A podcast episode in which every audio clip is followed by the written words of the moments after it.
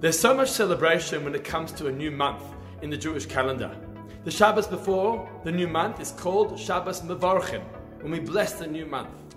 Then we have Rosh Chodesh, and we sing and praise God with Hallel. And then we have Kiddush Halavana, sanctification of the new moon. Why so much celebration? What is this all about? What's the symbolism and the message of the new month? Well, as you know, the Jewish calendar follows the lunar cycle. It's the moon that defines our months and our years.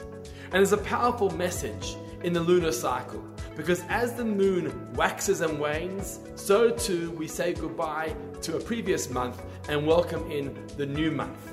And as we welcome in the new month, there's such a powerful message for us because sometimes the light in our lives diminishes. We go through a bit of a wobble. It's a little bit grey, a little bit gloomy.